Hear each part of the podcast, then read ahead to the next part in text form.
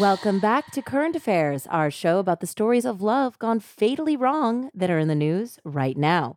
This week, we have to start with a brief mention of one of the biggest true crime stories that's happening right now the arrest of a man suspected to be the Long Island serial killer. Last week, police arrested 59 year old Rex Heuermann and charged him with three counts of first degree murder and three counts of second degree murders in the deaths of Megan Waterman, Amber Costello, and Melissa Barthelemy.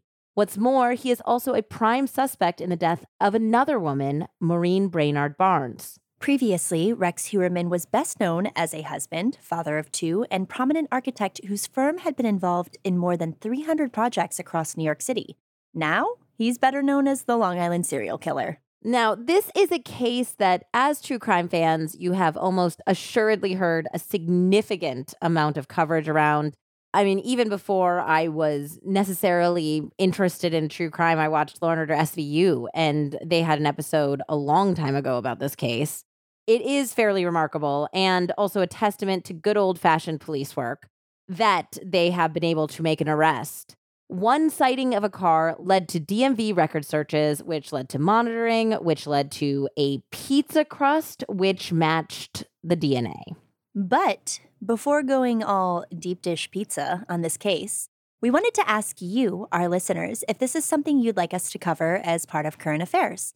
In general, we keep the love gone fatally wrong theme with current affairs as opposed to covering whatever is the big true crime story currently. However, if this is something that you want to hear our take on, just let us know in a comment on the Instagram post for this episode of Current Affairs. Yes, and I think that you guys will already be running to our Instagram to give your two cents on another topic that might bring up some controversy.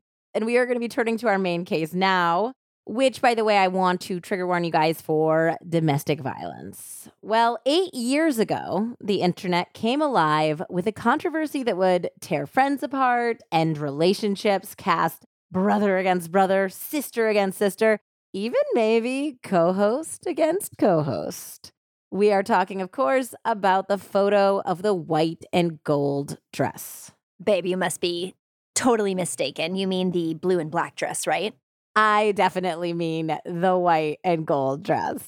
Guys, this is not an act. Andie and I are on very different sides of this particular debate.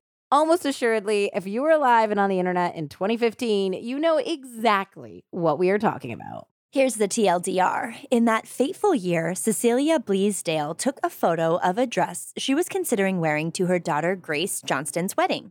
Then she found something strange. Some of her friends thought the dress was totally different colors than she did. The beguiling photo was posted to Tumblr and eventually ended up on BuzzFeed, and it absolutely exploded. Kim Kardashian tweeted about it. She was team white and gold. Her then husband, Kanye West, saw blue and black.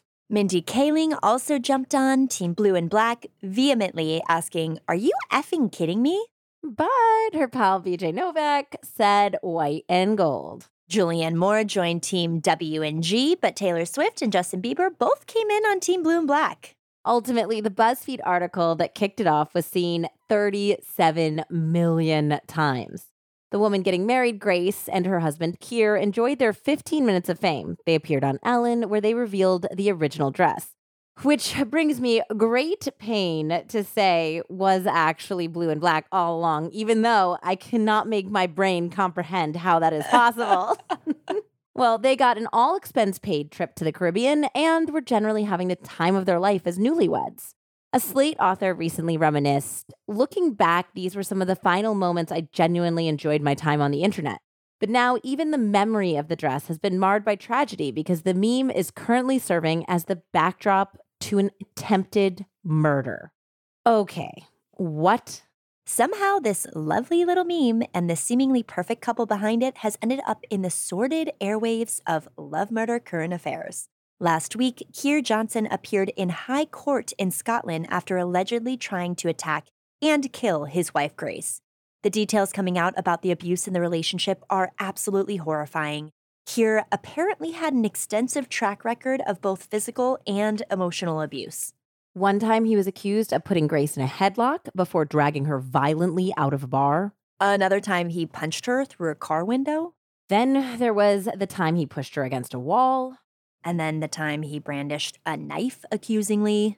Meanwhile, throughout all of these incidents, Johnston is accused of working to isolate Grace from her friends and family, monitor her movements, and he was controlling her finances. Ultimately, this culminated in an incident in early March 2022 where Keir pinned Grace to the ground, compressing her neck so that she could not breathe. The charges indicate that he would choke her and then let her up, threatening her while he tortured her. Johnston has denied all charges against him. The next step in the case is a preliminary hearing leading into a trial in 2024. In one of the ironies of the case, Keir's attacks weren't the only time the dress was connected to a domestic abuse. In the wake of the internet sensation, the Salvation Army created a poster that showed a bruised woman wearing a white and gold dress. The caption read, Why is it so hard to see black and blue? The only illusion is if you think it was her choice. One in six women are victims of abuse. Stop abuse against women. That is oddly prescient. The sordid tale is a poignant and painful reminder that we really do never know what's going on in people's lives behind closed doors. To all the world on a major stage, Keir and Grace seemed like newlyweds in love, enjoying a surprise momentary fame. But in reality, Grace was living in hell. Slate called the whole affair one of the all time worst milkshake ducks. The term milkshake duck refers to an internet phenomenon that, while at first enjoyable, is later revealed to have some dark side that ruins it. The article concludes The lesson is eternal. Even our most flippant internet memories were created by human beings, and human beings are always subject to tragedy and cruelty. It happened with the dress, and it will happen again. That's unfortunately very true, but the reverse is also true. Human beings might be subject to tragedy and cruelty, but they are also occasionally bastions of light and love and caring and joy. The simple, silly pleasures of debating the dress with loved ones in a playful fashion is, in spite of what happened next, a reminder of the way our relationships, I think, give our lives richness. So we think most of you guys know this, but it does bear repeating.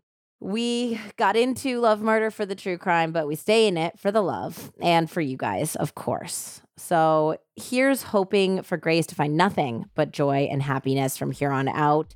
And for her mother to find a dress that maybe isn't quite so clearly white and gold. Yeah, because it's blue and black. Like for real, though. well, okay. Until next time. I'm Jessie Pray, and hopefully we'll have a, a, maybe a nice little ending on the story next week. I want to do some nice news at the end of current affairs. And I'm Andie Cassette. I also work in fashion and know what colors dresses are, and I'm signing off for Love Murder Current Affairs.